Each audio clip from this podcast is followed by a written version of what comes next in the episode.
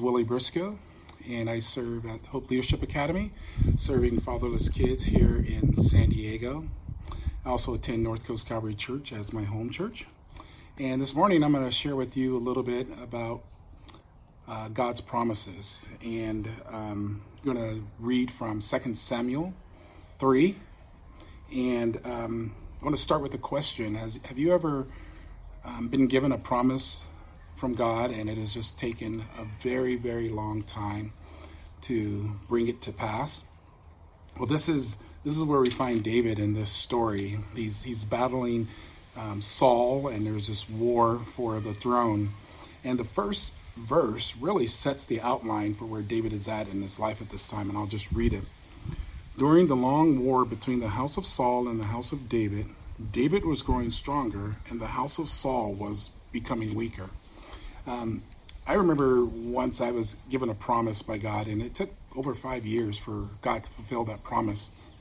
As I look back in retrospect, um, I wasn't ready for God to fulfill that promise when I heard the promise and I wanted the promise. And even throughout the five years that I was waiting for the promise, as I look back, I, I recognized that God was growing me and growing my faith as well as um, cleansing and sanctifying my walk with Him in the whole period of time that I was in waiting.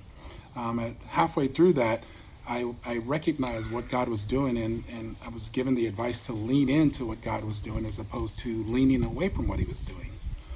That's what's going on here with David. He's in this battle with Saul, and uh, verse 1 talks about David getting stronger, and his house getting stronger, and Saul's house getting weaker. And that's just a picture of good versus evil, and, and sin versus righteousness. And, and um, David is going to lean into the Lord, even though he had sin in his life. He had um, several wives, a concubine, and he had sons by those wives. And even though uh, mistakes were made by his team, Abner was killed in this um, in this chapter.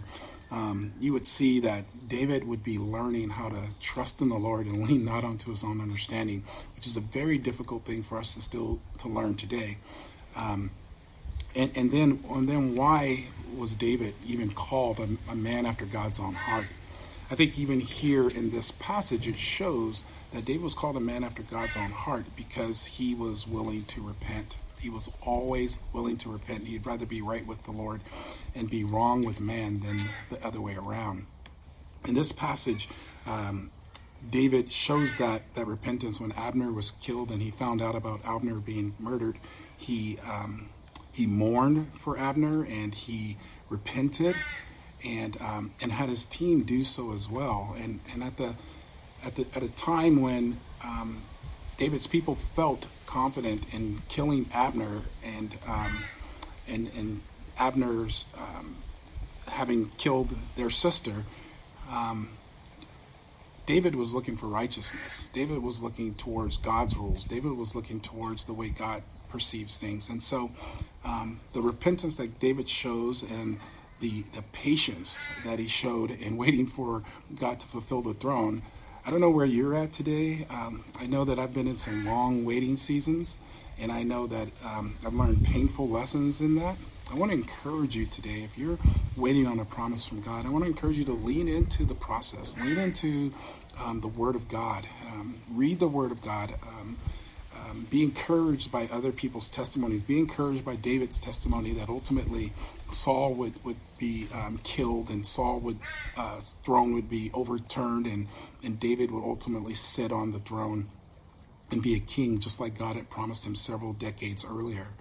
Um, bring people around you that are going to lead you back to the word and lead you to trusting God and his promises and stay away from things that lead you to take things into your your own um, hands. And there's a there's a battle here um, in this chapter and it's it's a battle of the flesh versus the spirit.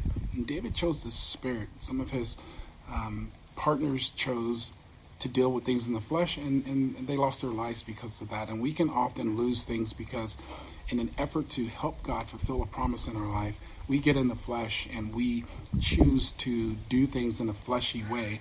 And those things always have consequences, as they did here um, with David's people. So as you go into this week and, and you're trusting God for a small promise or you're trusting God for a large promise, I would encourage you to stay close to the source, trust in the Lord, not only your understanding, um, that you'd believe in the Lord with all your heart and all your mind and all your um, ability, and then at the same time, that you would be patient and lean into the process of what God is doing. He's sanctifying you in this process of waiting that you're in, and He will fulfill His promises. He He cannot lie. He's um, uh, perfect in in fulfilling promises that He's given to every person who's ever lived on the earth. So, have a great week in Jesus, and um, keep trusting the Lord for the promises He's given you. Goodbye.